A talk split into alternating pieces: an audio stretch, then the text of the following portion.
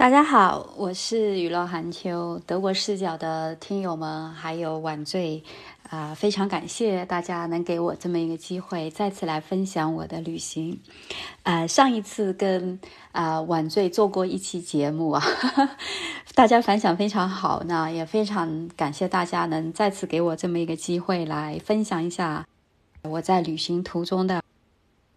所以说，如果有机会的话呢，我是非常推荐到古巴来玩的。一个是它比较安全，呃，不会出现特大的这种什么呃呃不呃危险的事情吧？因为古巴它是这样的，它的所有的东西都是类似于我们上个世纪七八十年代啊，就是属于公社的那种情况。假如说他要做了坏事，那么他以后所有的待遇都是没有的，包括每一个月家里的粮食的分配啊，呃，小孩上学这些都是免费的，就是他会呃取消所有的待遇，那就很难受啦，对吧？因为这个国家还是 社会主义国家嘛。那么接下来我想说的是，后来我从古巴呢飞往的是巴拿马。当时到了巴拿马的印象就是，可能在古巴待得太久了，觉得哇，巴拿马真的是一个好现代化的国家。就是你在古巴待久了，都会去哪个国家，你都会有这样的感觉。那么到了巴拿马，必看的就是什么？巴拿马运河。其实之前我在巴拿马的时候。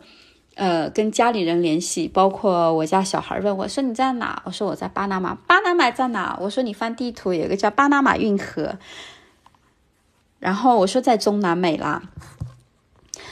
那么巴拿马运河，其实我在读初中还是高中那个地理的时候就有学到过。其实简单来说，巴拿马运河是西班牙人的 idea，那么法国人去实施，施工到一半呢没钱了，最后是美国竣工的。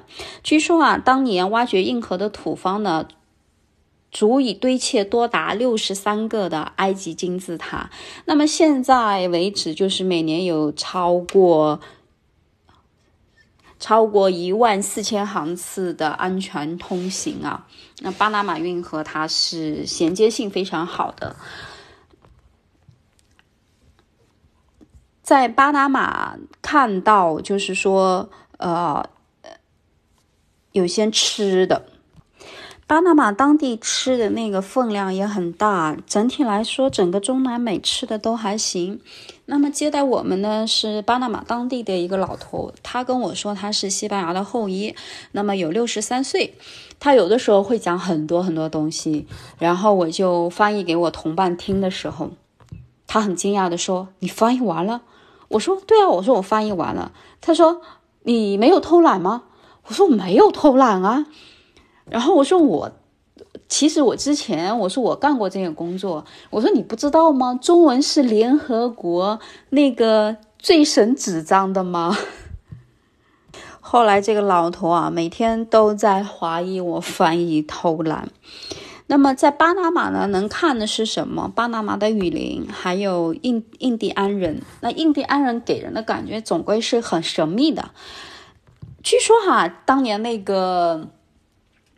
呃，哥伦，据说当年就是说印第安人被发现的时候啊，那个航海家他以为到达了印度，那么 所以就称这些人为印第安人，这也是一个传说哈。印第安人怎么来的？那么啊，巴拿马的热带雨林呢，以前是美军在这片热带雨林里训练那个越南作战的士兵。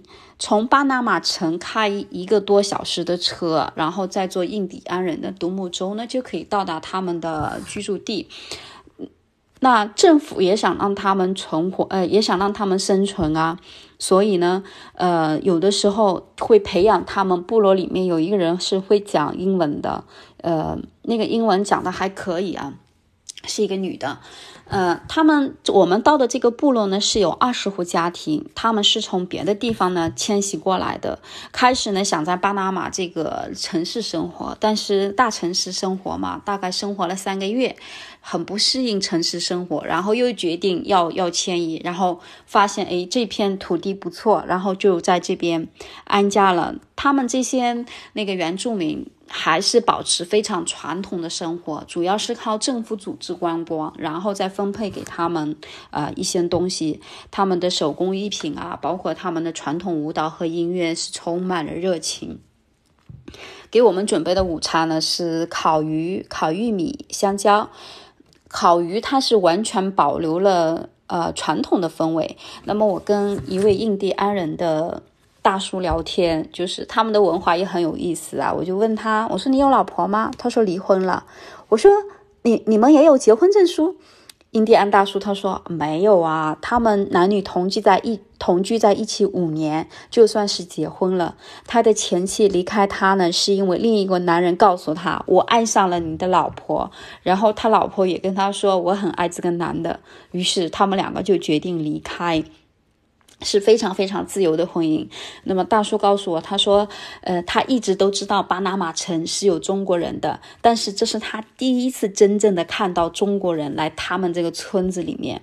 所以那会儿我就感觉啊，真的，有的时候你真的不知道明天会发生什么。可能大叔也会在想，在他的生活当中啊，也没有想到，诶，呃，会有一个中国人啊，啊，跑到他们的村子里面来来看他们啊怎么生活。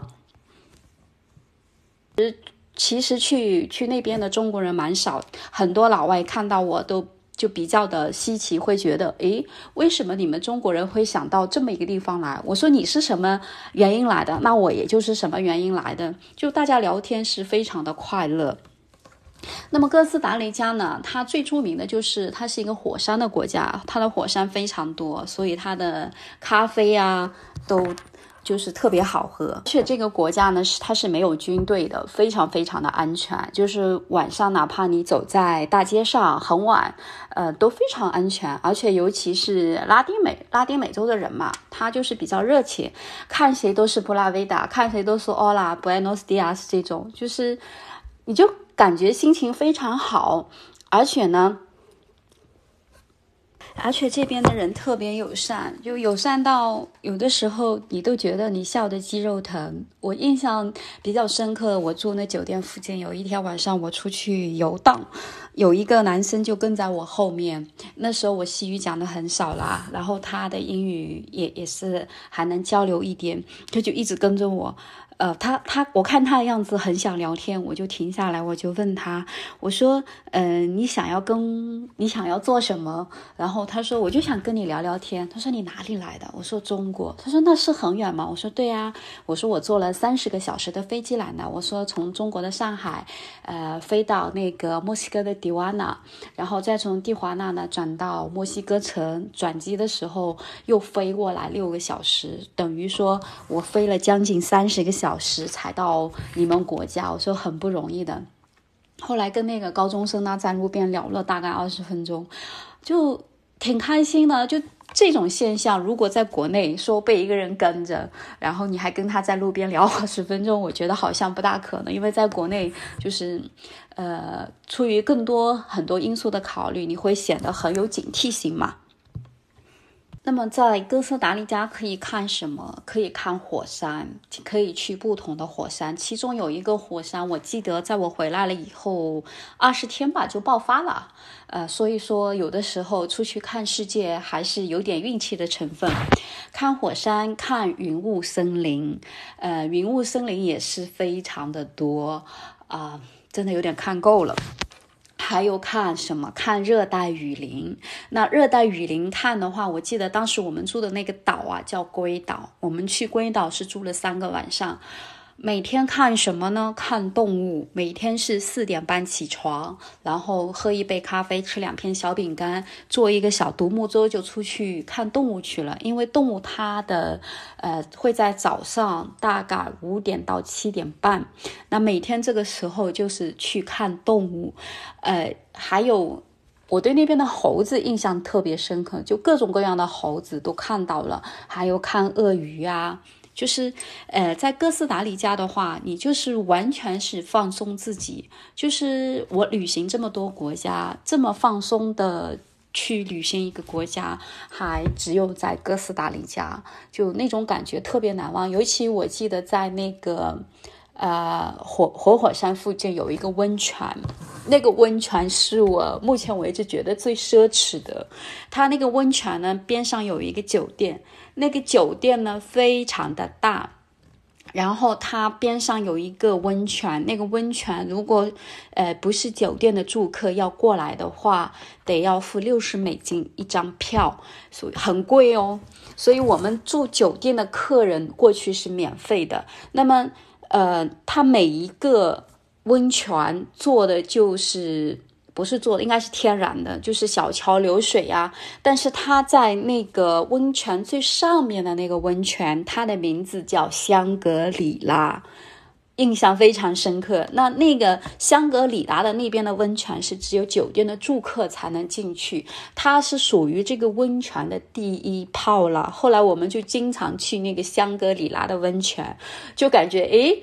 别人好像泡的是我的洗澡水，然后泡温泉的时候，偶尔它会下点雨，嗯，有的时候你可以端杯鸡尾酒，那感觉真的是太美好了。还有在那个山下边，它有那种大的温泉池。天晴的时候，你端着一杯酒，你是可以看到对面的火山。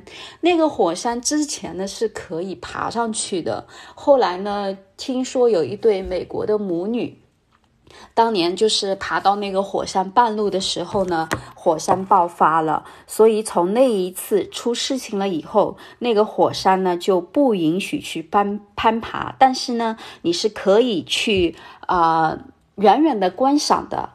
呃，云雾森林里面看的最多的也是动物，那种参天大树。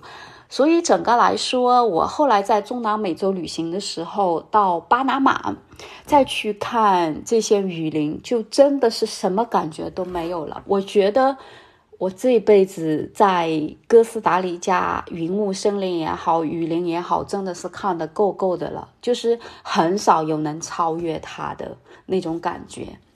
因为巴拿马跟哥斯达黎加也很近嘛，所以有些东西有会有相似之处。其实整个呃中南美洲啊，因为它是被有大部分国家是被西班牙殖民过的，所以他们的这种建筑风格包括文化呃有一点像。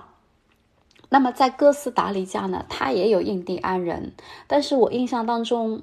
没有看到特别多的，倒反而是在巴拿马，我看到的印第安人，包括有印第安的那种活动啊，还是比较多的。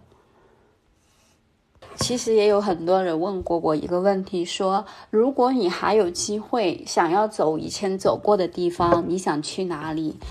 我的第一反应就，诶，我还想去哥斯达黎加，就是比如说可以带着孩子啊，带着家人啊去度个假，都是。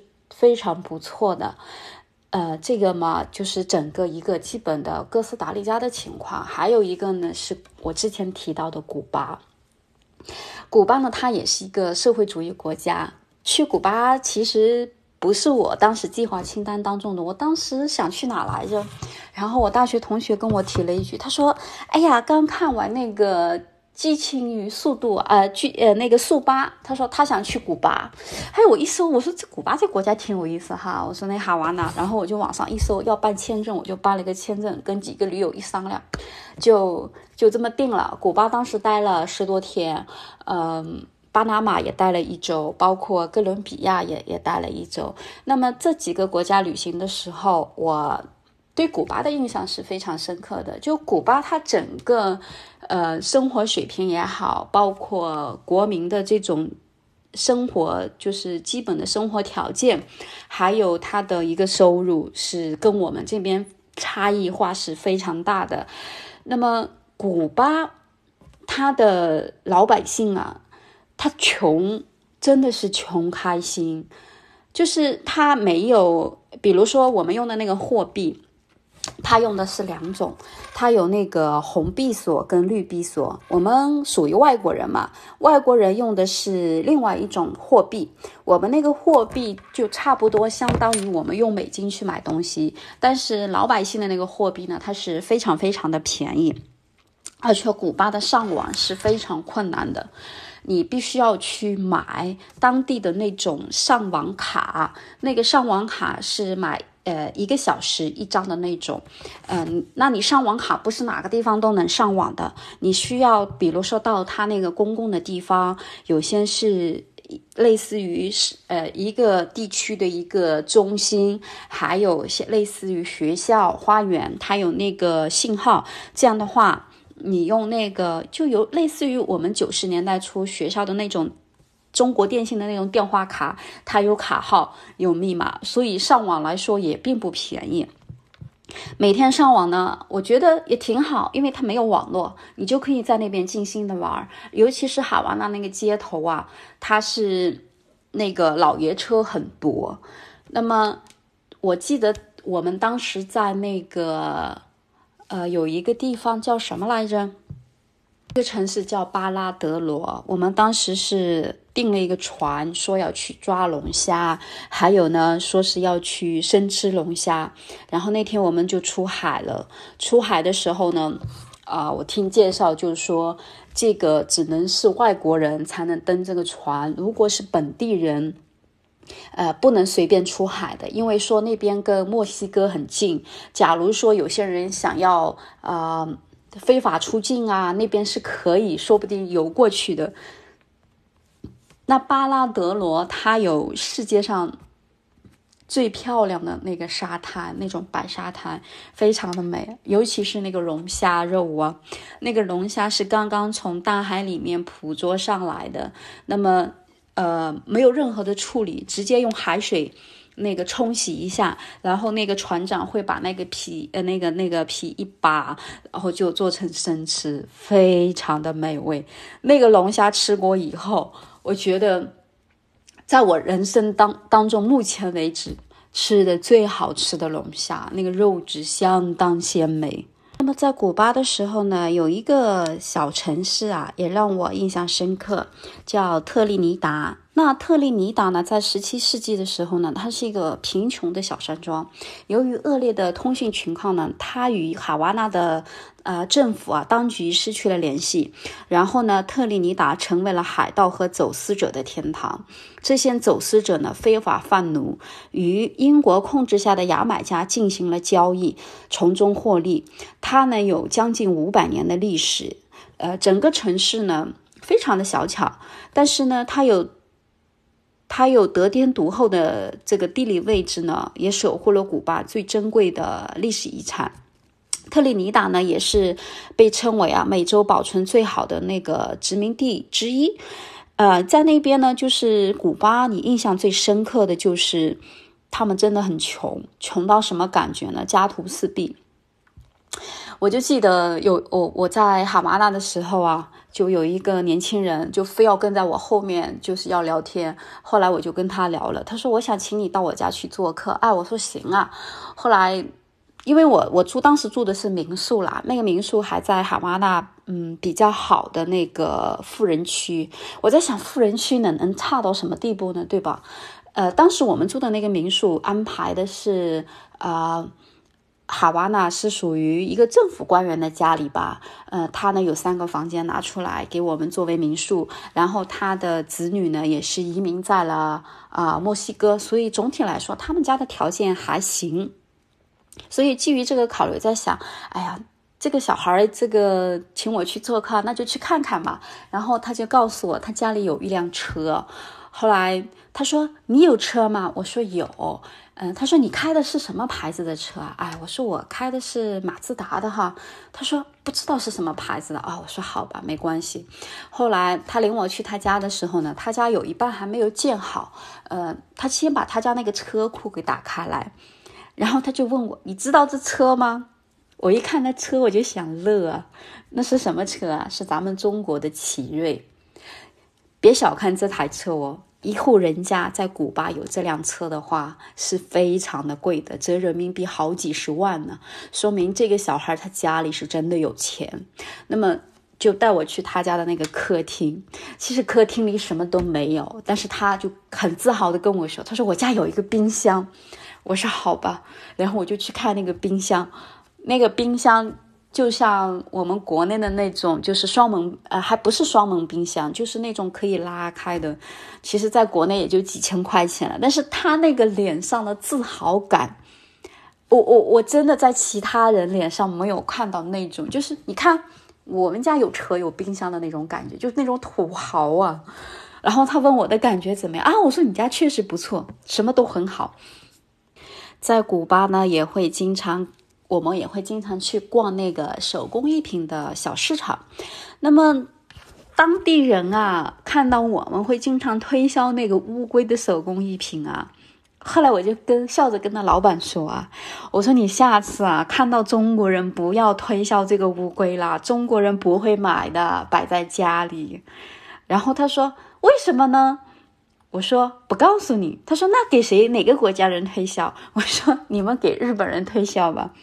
我说对日本人来说，乌龟呢是长寿的象征，你们卖给他，说不定他们会欢天喜地的拿回去啊。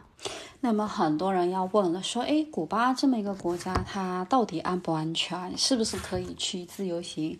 那么我的回答是完全没有问题的。可能会有人小偷小摸，但是在古巴这个国家是没有那种刑事犯罪的。古巴呢，它是一个呃社会主义国家，而且它的整个运行机制啊，类似于我国的那种上个世纪七十年代、八十年代这种，它完全是啊，就是说丰沛主义。那么也就是说，家里的口粮啊、小孩的上火啊、全呃生活费用啊，都是国家分配的。嗯，如果你要做了坏事进了监狱的话，你所有的东西都没有了，包括你以后退休的待遇也没有了。那么一般情况下是不会有人去犯这种错误的，因为等于说你是拿自己的下半生来开玩笑。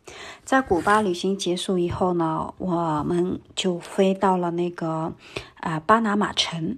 那巴拿马城是在巴拿马，最著名的就是要看的哈。就是巴拿马运河。那么之前我我我在在巴拿马的时候，跟跟家里通电话哈，他说你在哪？呃，我说我在巴拿马运河这边。那么我们家里说巴拿马运河在哪里啊？我说在巴拿马。巴拿马在哪里？我说在巴拿马。我说你们翻地图啊。那么这巴拿马运河啊，简单来说就是，呃，是西班牙人的一个 idea。那么法国人呢去实施了，施工到一半没有钱，最后呢是美国竣工的。据说当年挖掘运河的土方是可以堆砌多达六十三个埃及金字塔。那它作为一个很重要的这么一个呃港口啊，每年它有一万四千次航次安全通行，就是说巴拿马运河的存在大大缩短了这个航行距离。那么在巴拿马运河附近呢，我们看到了很多当年的这个美国军事基地哈，嗯，还有一个巴拿马的饭菜，我倒觉得还挺好吃的，因为呃，中南美整个旅行来说，它的这个饭菜呀，还有呃它的那个量啊，都非常的大。我们在巴拿马的时候呢，是有一个地接导游的，就是他是巴拿马人。那么 他总是怀疑我那个翻译偷懒，因为我朋友不会说英文。他这个巴拿马人，巴拿马的整个地区来说，它的是西语国家当中哈，它的这个英语就是普及率是比较好的，基本上每个人都会讲英文吧。因为我们住的酒店附近啊，我们有时候出去吃饭跟人家交流都是 OK 没有问题的。那这个老头呢，六十三岁啊，每次他会讲很多一段，嗯，然后我再翻译给我的同伴听嘛。他后来，我估计他实在是憋不住了，他跟我说：“你完事了？我刚刚讲了好久。”我说：“是啊，我说完事了呀。”他说：“你有没有偷懒？”我说：“我没有偷懒啊。”他说：“为什么我说了那么久，你你你才那么几句话就说完了？”我说你不知道吗？中文是最博大精深的。我说你讲那么一段，我用一个成语，四个字的成语就可以表达完了。我说而且啊，在联合国开会的时候，我说中文的纸张是最少的。我说我们的语言是很精炼的。然后老头就很无语的看着我。在巴拿马呢，它也有很多的那个原住民。那么印第安人啊是很有意思的，我觉得跟中国有一些，比如说像西藏啊，有一些就少数民族，就是长得非常非常的像，而且那个印第安人对对我们中国人哈也有一种天然的亲切感，就一点都不陌生。那么我们去的那个巴拿马的那片热带雨林呢，当年是美军在这里啊，作为热带雨林训练到越南越南作战的士兵。去那个印第安的住的地方是很不容易的，要从巴拿马城开车开一个来个小时，然后再啊坐印第安人的独木舟坐那么半个多小时，再到他们他们住的地方。那么他们据他们当地人介绍哈，这里原来有二十户家庭，他们是从呃最初开始呢，他们是在中南美洲其他的国家，那么后来呢，呃因为。啊，各种原因嘛，他们那个中南美洲，他们其实可以有的时候可以，因为语言相通，都可以跑来跑去的。那这个部落的人呢，最初是是在那个巴拿马城，在巴拿马城呢生活了三个月以后呢，发现不太适合，后来他们又找了这片地，就就在这么二十户人家，就就住在这个地方。那么。其中有一个女的呢，她是会讲英文的，这个是政府就是选出来送她去学校啊培训啊，就是想让他们整个部落有一种生存下去的一种方式。那么这些原住民的生活是非常非常传统，主要是靠政府组织观光，然后再分配给他们生活。那么在他们的那个所谓的就是集市上哈，有那个。啊，传统的手工艺品啊，啊，我们看他们表演的传统的舞蹈和音乐呢，都是非常典型的这种充满激情与热情的。午餐呢，给我们做的是烤鱼和烤玉米香蕉，这个也是非常典型啊，挺好吃的。烤鱼也是保留了最啊最原始的制作方式，烤完了以后，我们吃的时候是可以撒一挤一点柠檬汁的。那么。在于印第安人有一个大叔，就是他其实很腼腆的啦。然后我就跟他聊天，他呢，呃，会讲一点英文，不是特别那个，但是大家都能明白。那有的时候我会夹杂几句啊西班牙语，就跟他们沟通。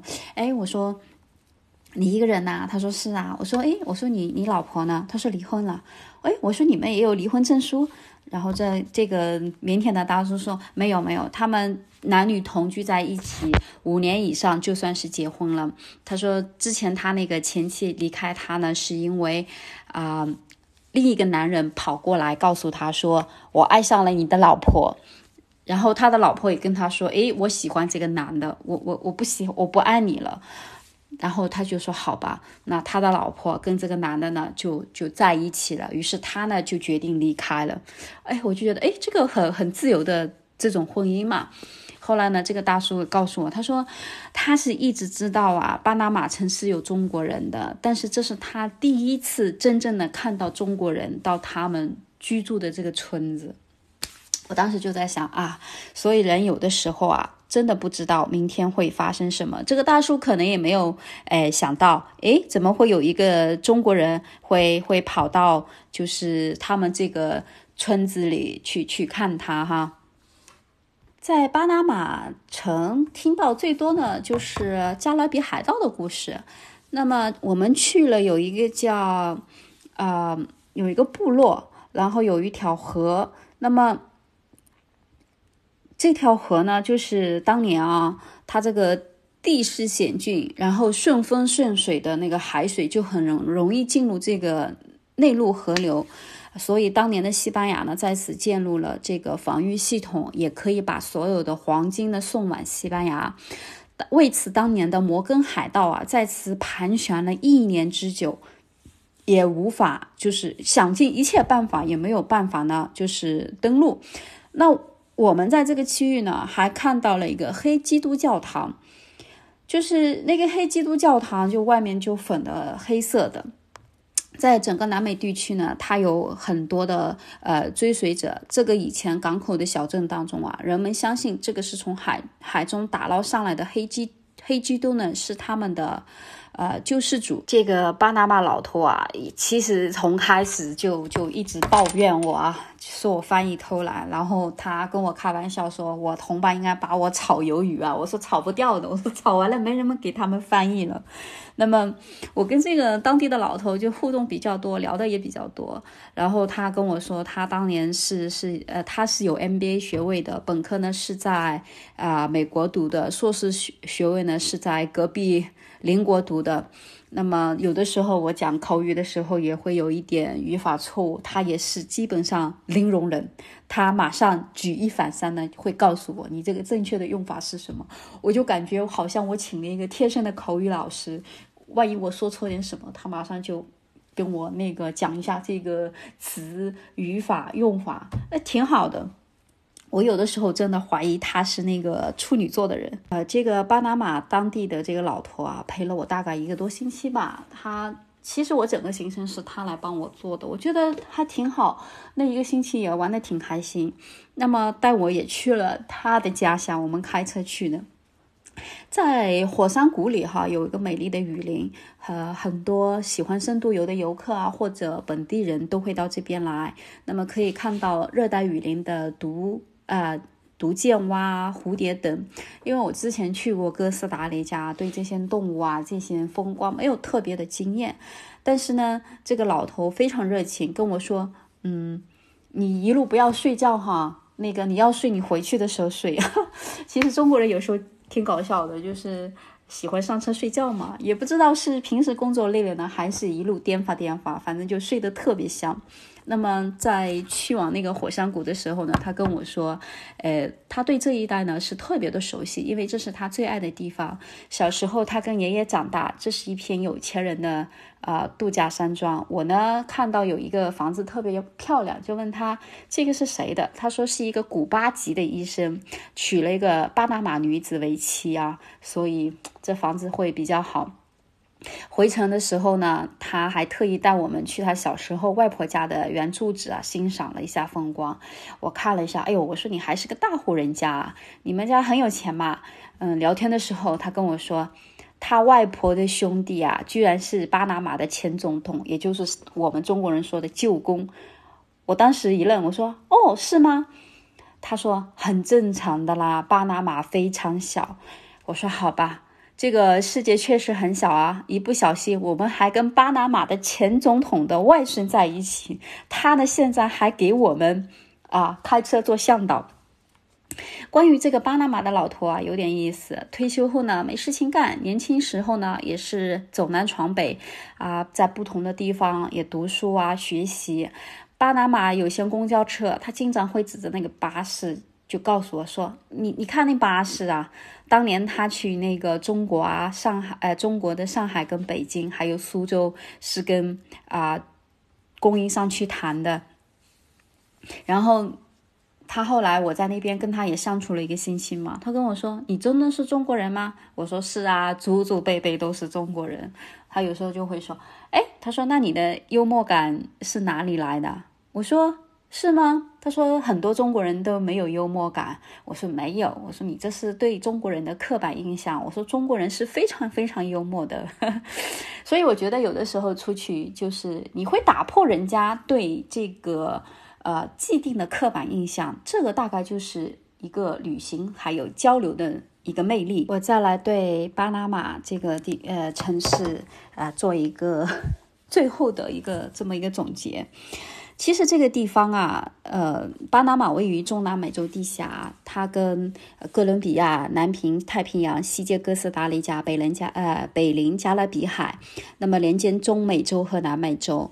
巴拉巴拿马运河是从北至南，大西洋和太平洋，然后它全年分为旱季、雨季。巴拿马的人总体来说不如古巴的人好看。可能是杂交的不够，本地人呢主要就是印第安人，其他还有各个地方的那种混血啊。城市建设这一方面，刚刚到巴拿马的时候会被一派呃高楼大厦惊倒，有点上海外滩的气势啊，因为他从美国的手里呢脱离出来了，典型的是。